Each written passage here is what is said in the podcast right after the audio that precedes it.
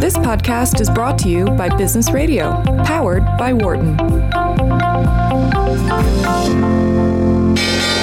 Welcome to our Behind the Markets podcast. I'm your host, Jeremy Schwartz. Alongside Wharton Finance Professor Jeremy Siegel, we tackle the latest market trends every week on Business Radio, powered by the Wharton School, SiriusXM, Channel 132. Our guest consists of experts like the world's leading authority on long-term economic growth, Bob Gordon. We will continue to see jobs created rather than destroyed. Former chair of the Federal Reserve, Janet Yellen. I mean, I don't think either of us ever expected that we would live through a financial crisis. Or even the head of the Digital India Foundation, Arvind Gupta. The reason that people are talking about India is massive digitization and financial inclusion that we have done over the last couple of years. Enjoy this week's show.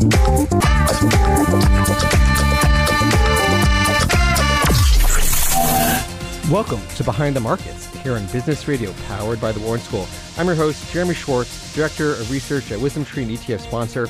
My co host is Wharton Finance Professor Jeremy Siegel, author of Stocks for Long Run and the Future for Investors.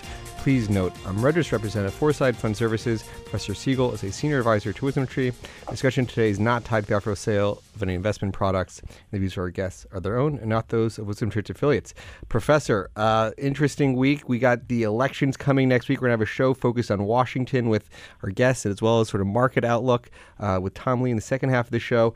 Um, we sort of have seen some volatility here. We saw some news. Maybe we're going to get a China trade deal, maybe not.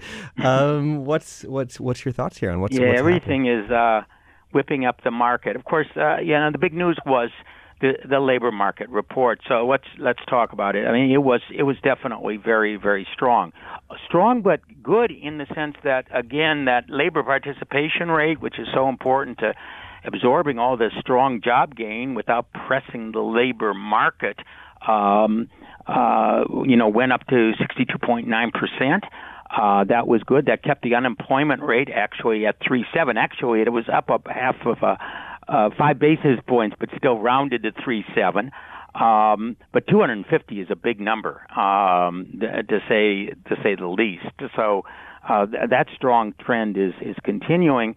Um, as you know, we have um, not only election, we have the FOMC next week. Now we know they're not raising rates, but the uh, what they're going to say in their directive um, is is going to be important for. Is there any chance that they're going to hesitate in December uh, a rate hike? And uh, with this strong report here, and with those hourly wages, now by the way, there's sort of an interesting. Everyone's talking about it, jumped up to three point one percent year over year, the highest in nine years. We all knew this because actually last October it it fell off dramatically, and that data point once it fell off we knew we were going to jump up this high, but yet it looks like people knew it but didn't know it, and the market reacted. Even the bond market reacted. So we we pressed higher on interest rates, um, and, and that's what's pressuring the market right now. I mean. Um, uh, you know, the market was up 250, and now it's down 250, and and it is uh, interest rates. It, you know, nothing looks like the Fed is going to halt um, at this time.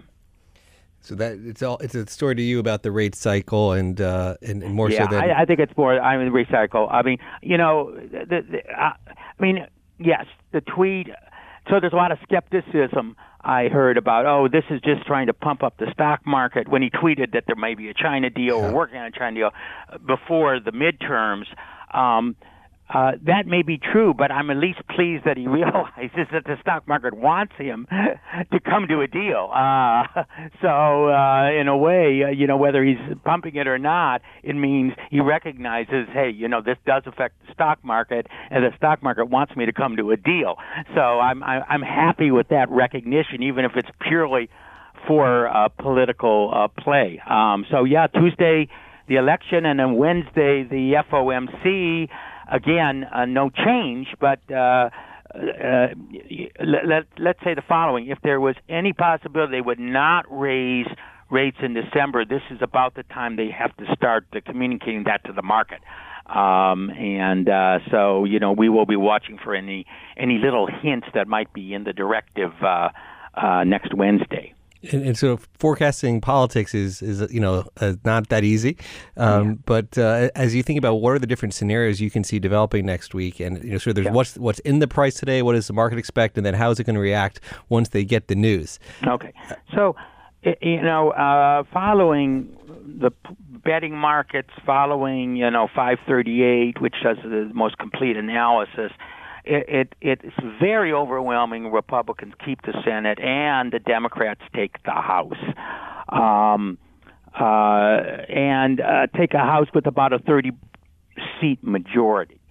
Um, if that happens, I think the market will actually perhaps go off because up. I mean up because some uncertainty has been lifted. The, when when the expected value of an uncertain outcome uh, takes place, that usually is a kind of sigh of relief. Okay, nothing quote bad happened. Obviously, if uh, you know the Democrats should you know take the Senate, that would be a shock uh, and a negative shock for the stock market. Uh, if the Senate, if they hold the Senate, but uh, you know Dems maybe sweep to 40, 50 uh, seats, uh, net gain uh, over the Republicans. That would also be, uh, but not as bad as long as uh, as the Senate is is held because of the appointments, et cetera, and so on. So um, you know, again. Um, anything could be a surprise, but uh, and and you know after the Trump election and and so many pollsters calling it wrong, you people are treading very warily on that. But uh, I myself would be very surprised if it didn't just uh, turn out to be what is now expected a split between uh, the House and the Senate. So if the uh, so if we get the expected value on the uncertainty that's reduced, that's potentially a positive. Yeah, that's potentially good. And of course, they face the Fed then the next day. Um, actually, that next Wednesday is is also the day that you know. I mean, a lot of a lot of these races are going to be close. They won't be decided until midnight or after midnight. So you know, it'll be Wednesday morning. They'll be sort of digesting the election results, and then 2 p.m. on Wednesday, you're going to say, okay, uh, now the Fed is coming out. Usually, the week after the uh, employment report is a really quiet week because uh, the uh, very little in the way of uh, scheduled announcements. But uh, this next week uh, does have. Uh, these two important events. So we're going to talk with the policy analyst. Are there any policies you're looking for? Any questions that you would you would have as we as we go to our, our first guest? Uh, you know, you know, not not really. I mean, in, in, I, I would. My my expectations, if we split on uh, the uh, the House and the Senate, uh, yes, there will be investigations and all that. Um, uh, not no big legislation is going to come out. I don't expect in the next two years. Um, uh, any major leg. I mean, there, there's always a lot of uh, uh, subjects they agree upon. I don't think the Dems are going to shut down, uh, you know, the uh, the government in February and all that. I think that both parties realize that's a a losing proposition or with the debt ceilings and all that. So they're going to make accommodations as far as that's concerned, and then everyone will be positioning for the 2020 presidential election. Very good. Professor, thanks for some commentary to start the show today. Thank you very much. We're going to turn our, our, conversation. We have Ed Mills, who's the managing director, public policy analyst at Raymond James. So he focuses a lot on Washington policy, how it's going to impact the financial markets. Uh, Ed, welcome to our program. Hi, great to be here. So, uh, hopefully, you heard a little bit about how Professor Siegel handicapped uh, the elections, what he sees. Um, Before I before we sort of get to your views, maybe just tell our, our listeners a little bit about uh, yourself, how you got to Raymond James, how you how you started focusing on on politics. Yeah, so I moved to Washington, D.C. back in 2001.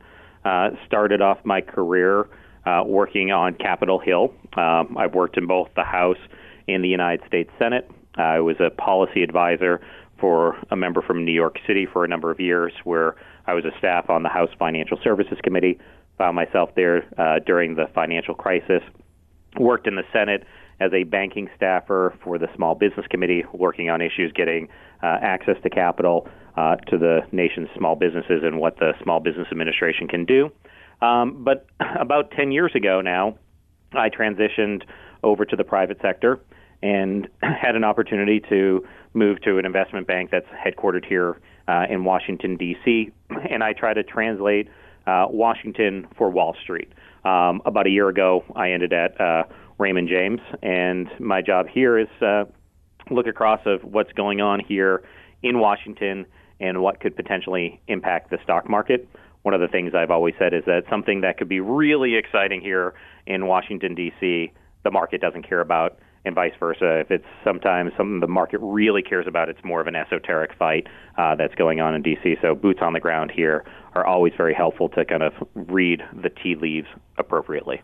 So how do, how do you find working on on sort of uh, on Wall Street versus Washington? What what do you like?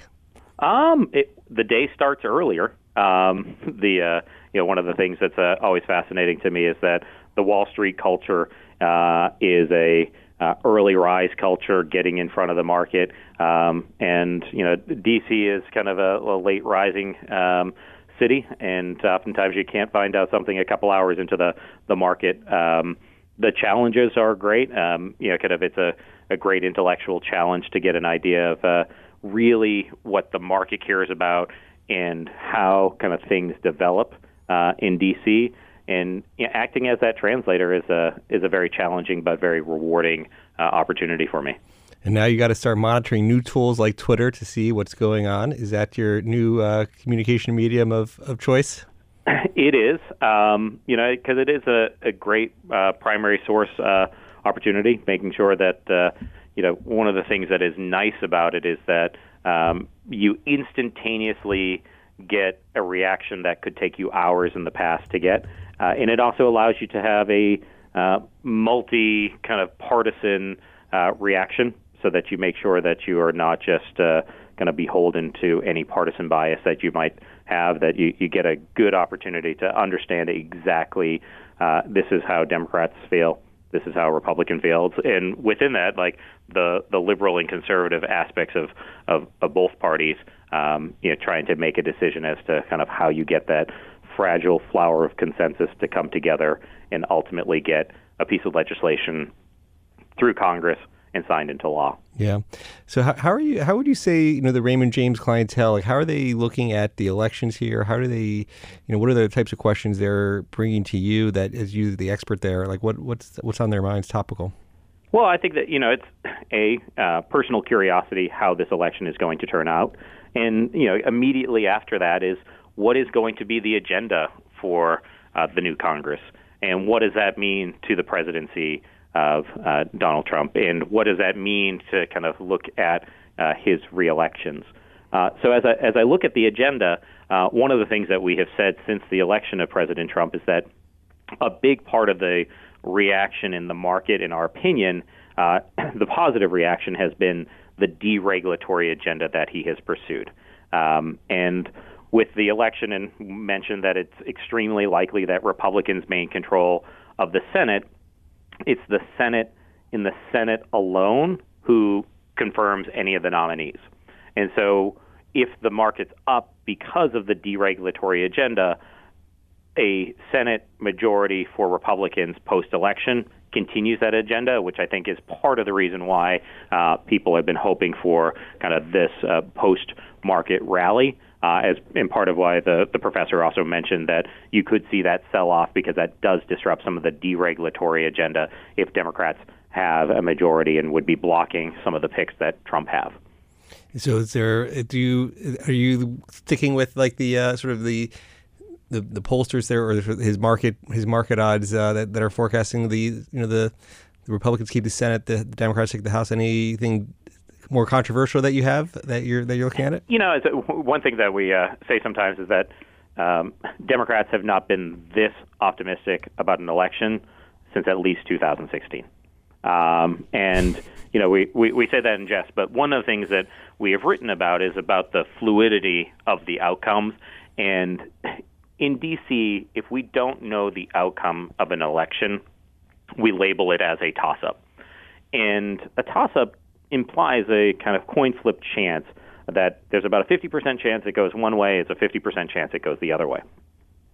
Looking at a lot of the analysis where you look at kind of where races were rated the day before the election, and you go back and say, all right, did it fall 50 50 to Dems and Republicans?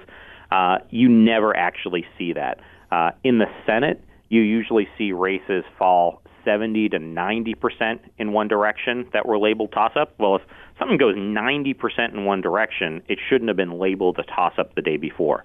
In the House, it's usually in the 60 to 80 percent of the time it goes in one direction. So our belief is that those toss up races in the House are going to disproportionately fall towards Democrats. Um, and in the Senate, it's arguably going to disproportionately fall towards Republicans. Uh, but that's a very unusual outcome. Um, we have to look to the 2010 election where you saw that uh, bifurcation occur. But we've never in the history of our country have had one party take over the majority of one house while the other party took over the you know or expanded their majority uh, in the other. I think that speaks to some of the polarization. Mm uh, that we have going on. Um, and whenever you hear something that has never happened before, you have to kind of take that with a grain of salt until it actually does happen. So I, I am of the belief that that's how it falls.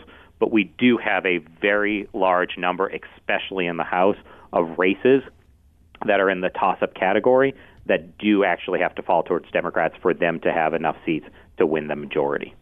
We're talking with Ed Mills, who's a public policy analyst at Raymond James, focused on Washington, the elections coming up. Um, when, when you think about the big issues that that that are coming, the press you didn't expect any major um, major new initiatives coming out of out of the Congress. But is there anything that you're looking at when you think about after these elections? What are we looking for? And obviously, you have to see what the outcomes are. But what how how do you see policy shaping out over the the next few years? Yeah. So one of the things that we have um, highlighted in our research is that there's been a number of things that the House of Representatives would not even have a vote on, despite there being widespread public support for certain initiatives. And that really came from the 2010 election with the rise of the Tea Party. Uh, we sometimes have called this election the rise of the herbal Tea Party on the left, and that's going to bring with it its own governing uh, issues for kind of Democratic leadership but when we look at possible agenda items, we could see an honest discussion about what immigration reform could look like. I think there's going to be a uh, refocus on infrastructure and if we're going to get an infrastructure bill. When we look at spending fights, um, divided government generally brings you kind of status quo or sometimes a slight increase uh, in government funding because the, the pathway towards consensus is Democrats getting their priorities funded, and those are usually disproportionately domestic priorities, and Republicans getting their um, projects um, funded, which are disproportionately frequently defense projects. So the legislative agenda, from our perspective, is a continuation of the fiscal stimulus that we have seen under the first two years of President Trump, which is another thing that we think is going to be uh, taken by the market as okay. Um, but beyond that, the the main focus uh, that the we will see immediately is that there's going to be a rise in investigations, a rise in oversight. So there's going to be an increase in headline risk that the market's going to have to digest over the next couple of years uh, with a potential Democratic majority in the House. Yeah, this is it's one big questions: would we get an infrastructure bill? And you'd say, uh, given Trump had talked about that, the Democrats always wanted more infrastructure spending. You thought you would have seen that sooner, but they focused on taxes, uh, tax cuts before, so they didn't get that done first. Um, and earlier, so you wonder if that's going to be one of the things they come back to.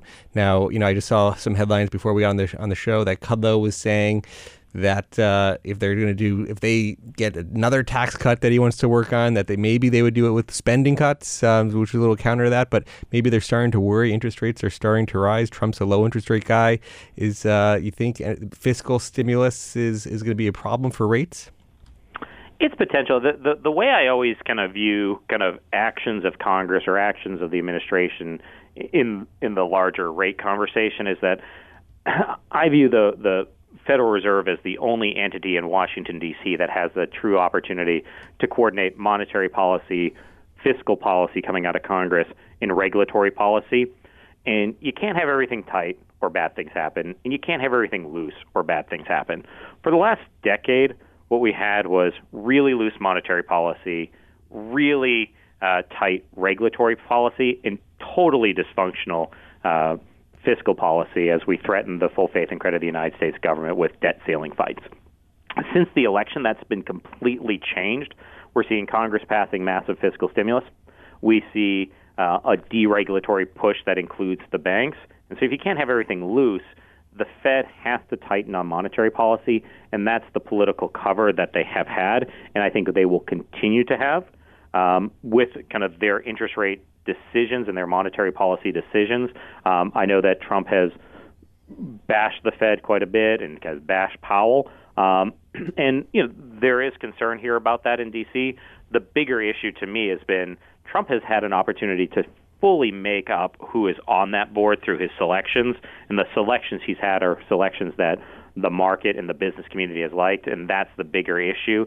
So I, I think that the Fed you know, will listen to kind of Trump or kind of take into account Trump, but will not kind of make uh, true monetary policy decisions based upon his statements. And and how do you handicap the trade? Because we saw the tweet that got people excited, saying we're making progress on trade, and then, then Kudlow comes out and starts saying, "Well, we're not making as much progress as you think, and it's going to take longer, and it's he's not as optimistic as he once was." Are they playing good cop, bad cop, or you think? I mean, I, I my expectation was just like we saw with, with NAFTA, that they, you know, he was going to rip up NAFTA, but then we got sort of the new NAFTA that was closely, you know, not that different. Um, that they were going to have a lot of rhetoric, but that they would actually come to a deal. Do you do you think that we're going to actually come to a, a China deal? Um, probably, but I don't think it's anytime soon. Uh, I think that the concern that I've had is that um, this is an issue that, you know, from my perspective, the, the market expected three things with China trade. Was one, going to get resolved before the midterm election. Number two, the tariffs probably were not going to go into effect. And number three, uh, there was not going to be any impact to earnings or supply chain. And, and that has been wrong. And we're coming to the realization that this is a fight that is much deeper and much harder to resolve than NAFTA 2.0 or USMCA or kind of a reworked South Korean deal. And what we are really asking the Chinese to do is change their industrial policy, and they don't want to do it. They, they'd be happy to write a check to get out of this.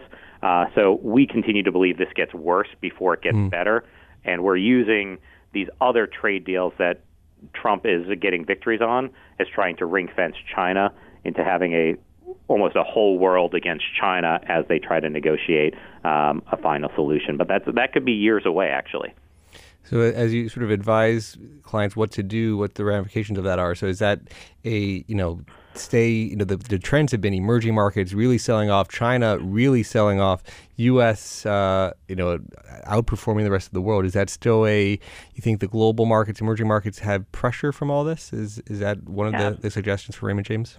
Yeah, absolutely. I mean, so the the, the note we put out this morning uh, related to China trade was fade the rally hmm. because, mm. um, w- well, we like to be optimistic. We felt as if there was a strange timing between the tweets this week of progress in the midterm election on Tuesday. Um, there is going to be a lot of optimism, and there could be, you know, I don't want to fight the tape in that optimism uh, throughout this month as we get to the G20. Trump is going to be saying a lot of positive things, but my fear has been that Trump is setting up China for failure. That the conditions of Trump meeting with Xi at the G20 is China has to tell us exactly what they're going to change.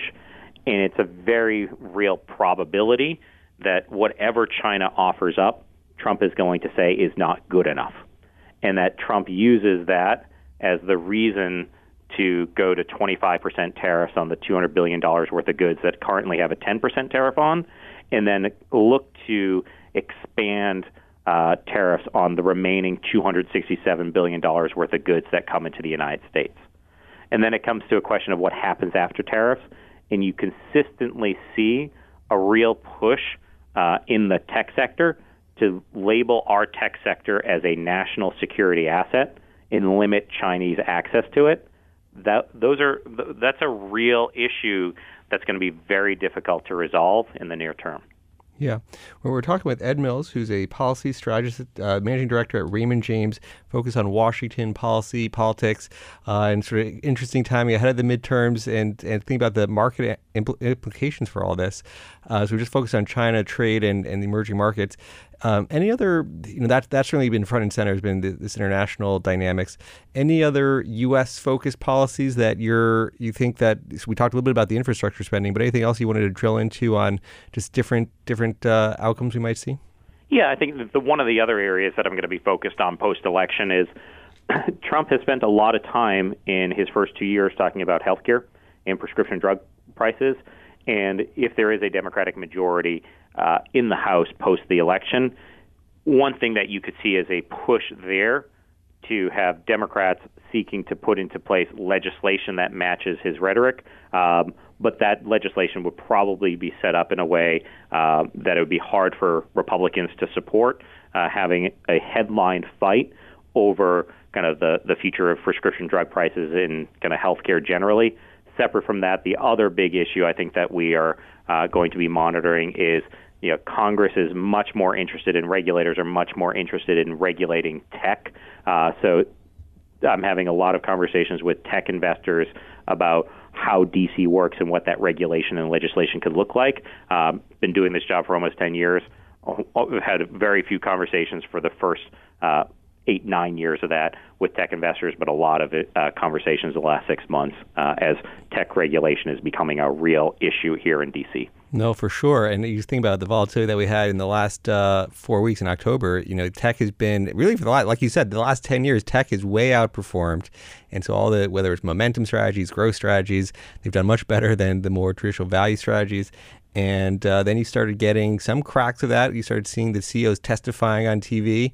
Um, and then you know now, and you get some some earnings misses, a little slowdown, a little bit more regulation. That that uh, I could see that being a concern.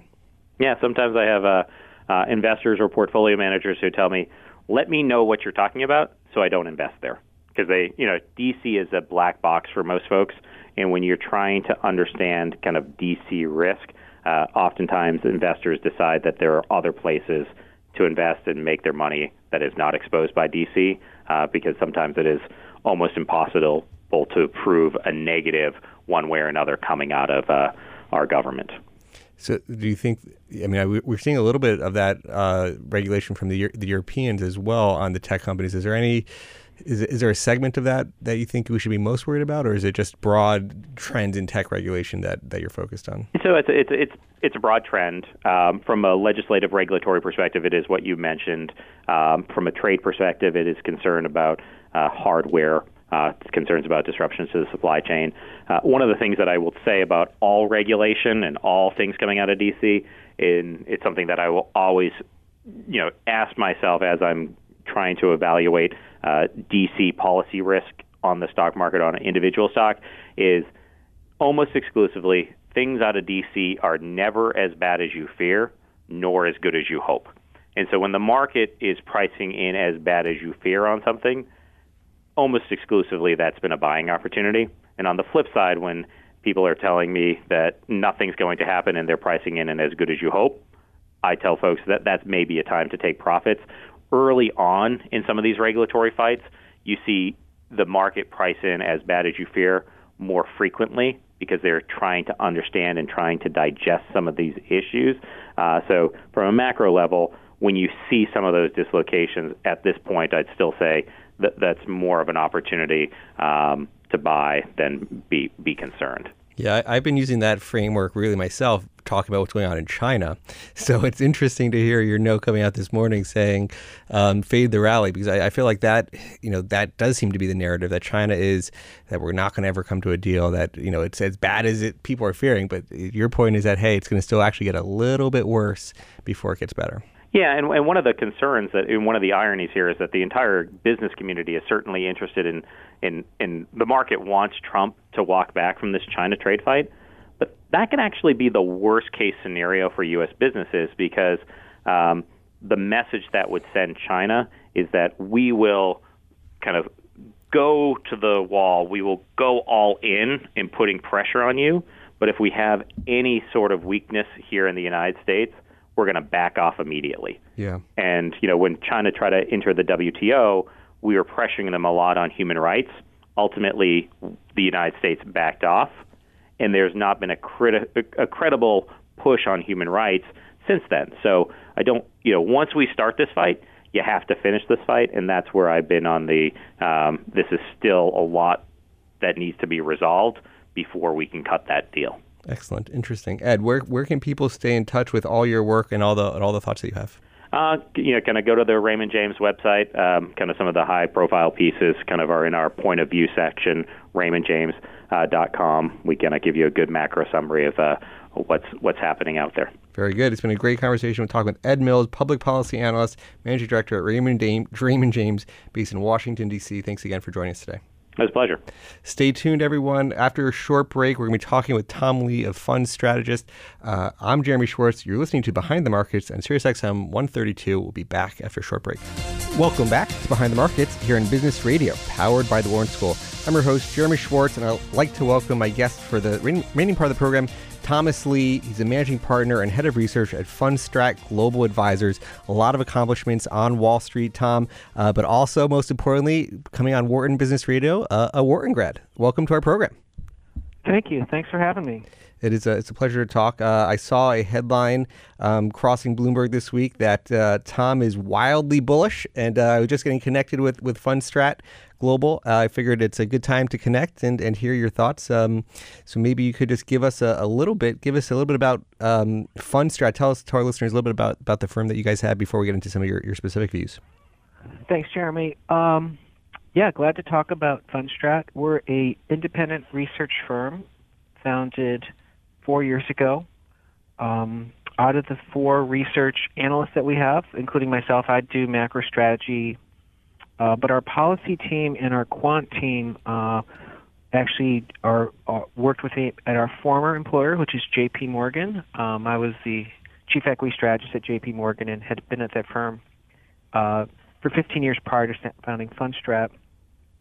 And we try to essentially create uh, for our clients uh, an unencumbered, independent view of what's happening uh, in markets with the idea of trying to provide comprehension to either uh, markets through the idea of regimes, technical or quantitative views. And, uh, you know, oftentimes our, our work, and I think our work over the years, because it is uh, somewhat different, the approach tends to be uh, contrarian uh, to a lot of consensus views. So, you know, for our clients, which are in 16 countries, we're often uh, you know, in conflict with their existing views. Hmm. And so, how's that general research business uh, trended? There's a lot of different research trends in the market. You have MIFID coming out of Europe. How would you say, as an independent, have you found being an independent research firm? Well, it's very tough. Um, you know, research research is a tough business right now because one, it's very competitive, um, and I think that the amount of value added has changed a lot because of technology. Um, and I think it's it's so that's been the tough thing. The good news is uh, our clients tend to use a barbell approach. You know, so that if you're a a top provider of information, uh, they get the bulk of the economics, and so we've been very fortunate that the engagement of our product is is incredibly high with our clients. Um, but as I mentioned, part of the reason they like working with us is our views don't mirror or pattern themselves after uh, a lot of what you see on the street. Uh, oftentimes, it, it is in direct conflict with, with their thinking, mm. and um, I think they just find it helpful to their process. So, I guess uh, where would you say? So, if you're if you think you're the most uh, most um, contrarian to what they're thinking, is there is the wildly bullish headline? Is that the thing that's the most out of line with where people are currently thinking, or um, well, the, probably what you're referring to is a piece we put out um, Tuesday. It was kind of an urgent bulletin, um, and the idea is what what the selling that we took that took place in October, which was really uh, just you know almost indiscriminate towards the last two weeks, had uh, broken down the internal structure of the markets to a level that has almost always in the past marked the end of a sell-off when you're in a bull market. So that's why we, uh, you know, essentially think that despite the uh, uh, numerous uncertainties, I mean, there's a mountain of uh, mountain of problems out there, um, that I think the markets are going to actually stage a double-digit rally. So that's one example. I'd say probably the most extreme uh, divergence we have is that we think that we're in the process of making a, a really abrupt shift towards value investing. You know, something that might last 10 to 15 years, and I think that's probably the most it's probably the most important dialogue clients are having now because you know growth has been so good for people for so long. Yeah, that, and that sort of piggybacks after the conversation we're having just the last half on, on sort of policy side and tech regulation. It has been a growth led market. that FANG's been running for 10 years. And value, which you, which largely, though, can be a sector call, sort of like financials, energy being underperformers really for the last decade. Is that what it's all about? Is it a sector call or is it a little bit more than that, that, fi- that value defined in a, in a different way? well, you know, I think I think that everything you said is definitely part of it. You know, um, you know, because because value and growth uh, can can be viewed through a market lens. You know, like hey, what has high multiples, low multiples? What has secular visibility, which doesn't? But I think the other characteristic that we think has defined growth versus value investing is actually uh, asset light versus asset heavy. So in a in a world of falling inflation, um, which has been firmly you know the secular trend since 1980, probably wasn't apparent until the mid 80s. But in a world of falling inflation, and this is like our Wharton uh, Finance 101, you know, Alan Abelson, uh, is that you're you're disincented from being long assets. You know, you the falling inflation environment is creating an environment that incents being asset light because uh, you don't get the leverage from a balance sheet from having either debt or uh, asset intensive businesses. And so the strategy I think that would have been in place in a falling inflation environment should be switch to asset light, outsource capital uh, or production, and in a labor surplus market, which we've had since 1999. Uh, so since 1999 to now, we've actually had labor surplus. You also want to switch to OPEX um, because people are cheaper than capital which is falling in value.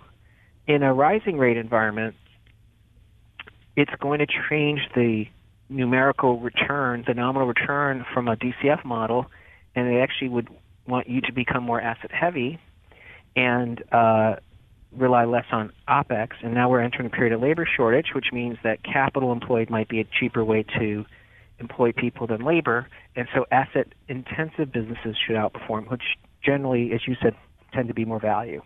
Hmm. Interesting. So, um, and what is there a turning point on tech that you think causes it, or is it just the whole that economic policy cycle on this asset light versus asset intensive? Yeah. Well, um, you know, a, a, good toggle to see, and I, we've pointed this out to our clients, is if you take inflation break evens minus core PCE CPI, so that's basically the market's future inflation view minus the present, right? When that turns down, that has explained more than 90% of the rotation between financials and healthcare since 09. Mm-hmm. So in other words, healthcare is asset light, financials is asset heavy. That rotation is almost entirely explained by inflation premia or discount. Um, in tech, I actually think I, am really I actually think tech is actually a value sector, believe it or not, um, because it is uh, positively correlated to inflation and interest rates. Because um, part of it is that as businesses shift to ca- uh, asset-based production, you know, productivity. So as you have labor shortage, you have to use robots. That's purchasing tech equipment. So tech is positively levered to rising rates. And I think a lot of tech companies actually are asset-based. You know, Amazon is a perfect example of an asset-based business. You know, and inflation would help their business uh, because it makes their value proposition that much more attractive. I, I actually think companies like Facebook, which are really asset light, could start to become asset heavy business models in the future. Um, you know, Facebook generates seven dollars per year per customer. You know, so out of their 2.2 billion users, they they generate seven dollars a year in ad sales.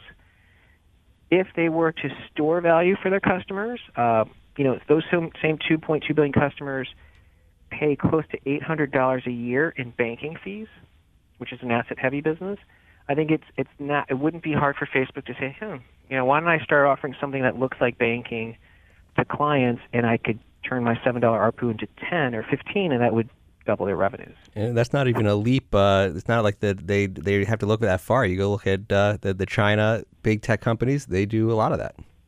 Exactly. I think that yes, as as we shift to an asset heavy world, the financial industry and technology are in a collision course. Yeah, and so one. So as you think about your as as a strategist, you put together a lot of different themes, and so value seems to be one of your themes. You think about sort of the the next phase. Um, you know, automation is one of your big themes, and sort of speaking speaking to this tech. How, how do you think about automation as a category of, of things that, that you're excited about? Uh, oh, we, we're really excited about automation, um, and it's because um, you know demographics explain so much of what happens in markets. You know, China's growth story is largely explained by urban, rural to urban migration plus infrastructure, and and actually, believe it or not, most of the U.S.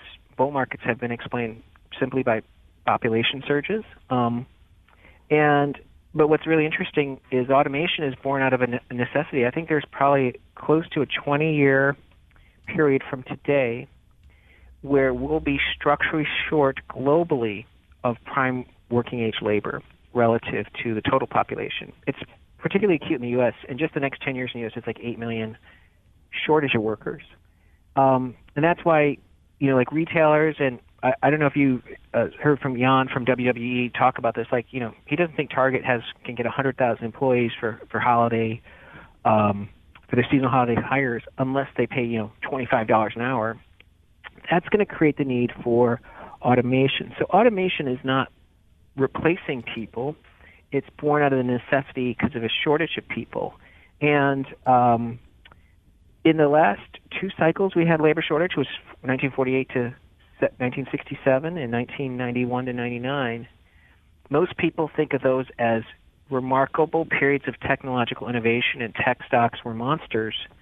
But actually, at the core, both were periods of structural shortage of, of human labor they do say necessity is the mother of invention, right? You have no choice. Yep. You need to figure out how to do it. Yes, exactly. Um, and so, I guess one of your other themes is is millennials, and that's all tied into this demographics of the just changing population dynamics. Or is there a specific? The millennials have a certain set of buying habits, a certain set of preferences that that's sort of be going beyond this demographic story. um, it's both. You know, millennials. Um, you know, when you when you think about the impact of a generation, um, you know, you can you can look at total size, but you know, let's say you define each generation as just 20-year birth periods. Um, but the better way to measure the impact of a generation is to compare the 20 years of birth versus the previous 20 years. You know, so like two different 20-year periods. And the millennials are almost 40% bigger than Gen X. So what it means is Generation X, um, parents didn't have a lot of Generation X, as when they became parents, didn't have a lot of or had a lot of kids, and that's because the Boomers, who were the parents of Generation X, didn't have a lot of kids. So you almost skipped a generation of birth. Um, millennials are 95.6 million at the peak in the U.S. Um, they're 2.3 billion globally, so it's the single largest generation ever born, and they're just entering the period where their contribution to the economy uh, is the strongest. It's really age 28 to 48 that a generation uh, has the biggest economic impulse. Uh, the median age of a, of a millennial today is 26 and a half. So we're we have a we have this uh, chart that we publish for our clients that when you look at the number of people in that age group I just defined, it's actually starting to hook up uh, sharply. It's been falling since 2000 to 2018, and now it's hooking up. And the slope of that uh, hookup looks a lot like 1982. And of course, 1982 to 99 was a period of where uh, potential growth really accelerated because overall consumption on a real basis was accelerating. And I think that that same type of impulse is now happening with millennials. And this, their their reputation is that they're never going to leave their parents' home. So is it that they're eventually going to start buying houses, and that's the uh, one of the, the things that we got to think about from a you know a lot of people are worried about where we are in the interest rate cycle that the home builders and all these housing stocks have really come under pressure. So do you have a longer term, more constructive view on that from that from that perspective? Yes, um, absolutely. So I think people tend to forget that there's dynamism as a generation ages. I mean, the boomers if we had to write the 50 year history of baby boomers in 1969, we would have thought the world would have descended into chaos because the boomers were hippies, uh, anti-war, anti-establishment, um, you know, free love, communes. But of course, as they entered the workforce, the boomers became incredibly productive, um, and actually, you know, politically turned quite conservative. Millennials, if you look at the number today, 2018 is the year that there is now officially more millennials that earn income than are dependents. So this is the year of the crossover. Hmm. Uh, but they're still quite young. So I think the, the millennials are going to turn into an incredibly productive workforce. Uh, so I'm I'm super optimistic about the future of millennials. And and sorry, and on, on demand, absolutely. Um, again, sorry, I know it's radio, but I we we supply to our clients how if you overlay that that number of people age 21 to 45, that has explained almost every housing cycle since 1960. So uh, by that math, we should see housing starts in the U.S. hit close to two and a half million by 2026. So we got so we've and and then and just for people for context where that is today, that number is much much it's lower. about yeah, it's about half. It's about 1.3 million. And here's the interesting thing. You know, uh, at J.P. Morgan, Bruce Kasman, the economist, always had this great stat, which is for every uh, 250,000 increase in starts, it adds a point of GDP growth. And according to the NRE, it requires four full-time jobs. So if we go from you know 1.2 million starts to 2.5 million, that's four percentage points of GDP growth. Uh, more than that, plus four million jobs created. Yeah, just for this housing demand. I, you, if you're anybody who's bought a house or has a family going into a house, you know you know the truth to those statements. Um, yeah, it's it, it should be very good for economic growth. The um, so you know the uh, one of the other themes that I know you, you've you've talked about a lot. We had a show focused on this area a few a few weeks ago, sort of blockchain technology, and that's one of these areas that was you know really booming for a while, and then all these different coins and the and the cryptocurrencies really sort of fell off, and now people seem to it seems to die down in conversations. You don't hear about it quite as much, um, but sort of Fundstrat Global Advisors, you guys are working on some different sort of crypto related strategies. Any anything you want to sort of talk about your look at the space and and what you think uh, you know you're trying to help clients with there? Yeah, um, you know, blockchain's very much on the minds of our clients. You know, um, but from a practical perspective, uh, our clients are following crypto. One, just to make sure they're not missing anything important developing. You know, because it it it you know you, you don't want to necessarily ignore an emerging technology. But uh, from a practical matter today, they're they're very limited in what they can do uh, because their investment mandates don't allow them to buy non-equities. um, so I think that what we spent a lot of time when we talk to our clients is really helping them understand the use cases for crypto. Um, I, I think there's a real under an under appreciation that there's already established known use use cases for crypto today, um, and it's way beyond a fad.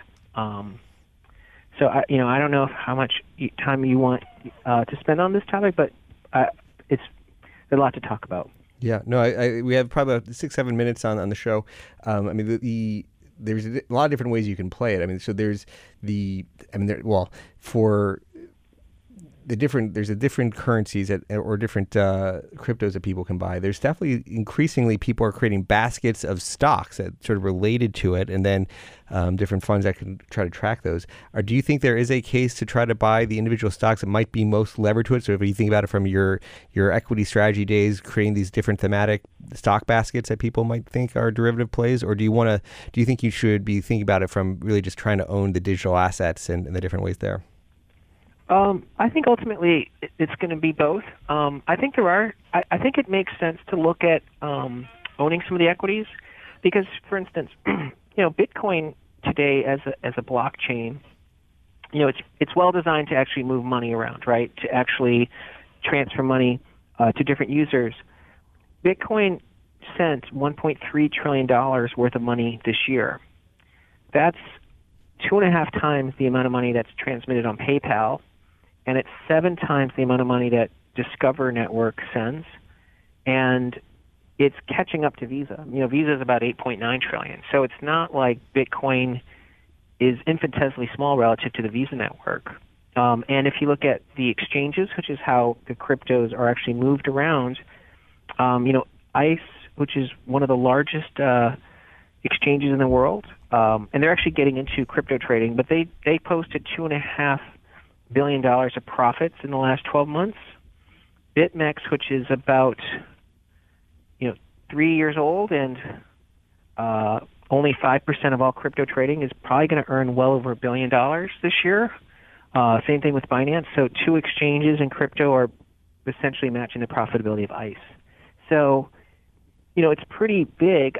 I think the real opportunity is going to be that blockchain is going to allow a lot of the banks to reduce their staff and re-architect their business. So it's a big fintech story. Um, and then I think the exchange-like entities like ICE uh, really will make a lot of money as they enter crypto trading. And I think that people who make equipment, whether uh, for the ASICs, you know, uh, trust is becoming a, a piece of hardware. So you know, it's an opportunity there too. So I, I think those ETFs that track uh, this on the equity side, you know, will actually be a decent way to get exposure. But you're probably better off buying the digital asset directly as well. Hmm. So on on the banks, uh, from a perspective, you, you sort of talked about the um, competition there. You know, I don't. Know. Do you think it is a competition for the banks, um, and sort of maybe destroying some of their value proposition, or do you think it's just going to make them more efficient at doing what they're doing? And sort of, you know, if you think this banks is a closed e- ecosystem for how they how you transfer, store your money, that there'd be these alternative outside the traditional financial system. Where how do you see that impacting the banks longer run? Yeah, I think the answer is a bit of both. You know, it's like, um, you know, if you think about value capture today, uh, in OECD, um, has this data, but the, the financial economic value add or the value capture of the financial system globally is about five trillion a year. Um, it's six percent of GDP, and if we think about it, um, that six percent is not the time value of money because we know interest rates are low. It's really the cost of trust. You know, um, how much do you pay to trust to transact between two parties using a trusted entity in the middle? But the way that math works, it means that the average person spends three and a half weeks a year for the privilege, privilege of using a centralized financial system. And it's, as I mentioned, globally, it's about 860 to $1,000 per person per year. And um, Facebook, which people trust, is a trusted entity, generates, you know, seven dollars a year per customer. So there's that's the convergence, right? That the day Facebook becomes a bank, they have a 100x opportunity of their revenue versus what banks could lose. So I think that that battle, which will include putting trust onto a blockchain, uh, makes tech and financials battle each other out. But the big scale entities like the Visa, MasterCard, American Express, even JP Morgan, this could be a huge opportunity because – they employ a lot of people to generate that trust. You know, JP Morgan has 200,000 plus employees. I mean, JP Morgan, in, in theory, could have a significantly reduced employee base if they're using blockchain, but make the same money. So I, I think it's an opportunity, but also it's creating new entrants. Well, that would that would be a big thread to explore with Jamie's comments on the blockchain, but we don't actually have that much time to talk about it. Um, but uh, it's an interesting um, proposition there. So we have about you know maybe sort of the last 30, 40 seconds. Any other big picture thoughts that we haven't really talked about that you thought we should we should make sure we bring up? Yeah, I think that you know the the one message, especially when you have a month like October, is there, there's two things to keep in mind. The only way to really capture the true value of owning equities is you got to think long term, you know, in long cycles. And I know that that's like a Wharton uh, in the DNA, and I know Professor Siegel uh, says it all the time, um, especially in the U.S. because bull markets last 20 years. You know, I, I think people become too worried about late cycle. Um, we worry more about late cycle than the number of times we actually should worry about late cycle. We should only really worry about late cycle when there's a recession. And the second is that you can't time the market even daily because, you know, if you miss out on just the 10 best trading days a year, you're missing out on the majority of the stock market's annual return. So, yeah, Tom, I, I patience is important. I appreciate you joining us. We've been talking with Tom Lee, founder of Fundstrat Global Advisors. I'm Jeremy Schwartz. You've been listening to Behind the Markets and SiriusXM 132. Thanks to producer Daniel Bruno. I'm Jeremy Schwartz. Have a great week. For more insight from Business Radio, please visit businessradio.wharton.upenn.edu.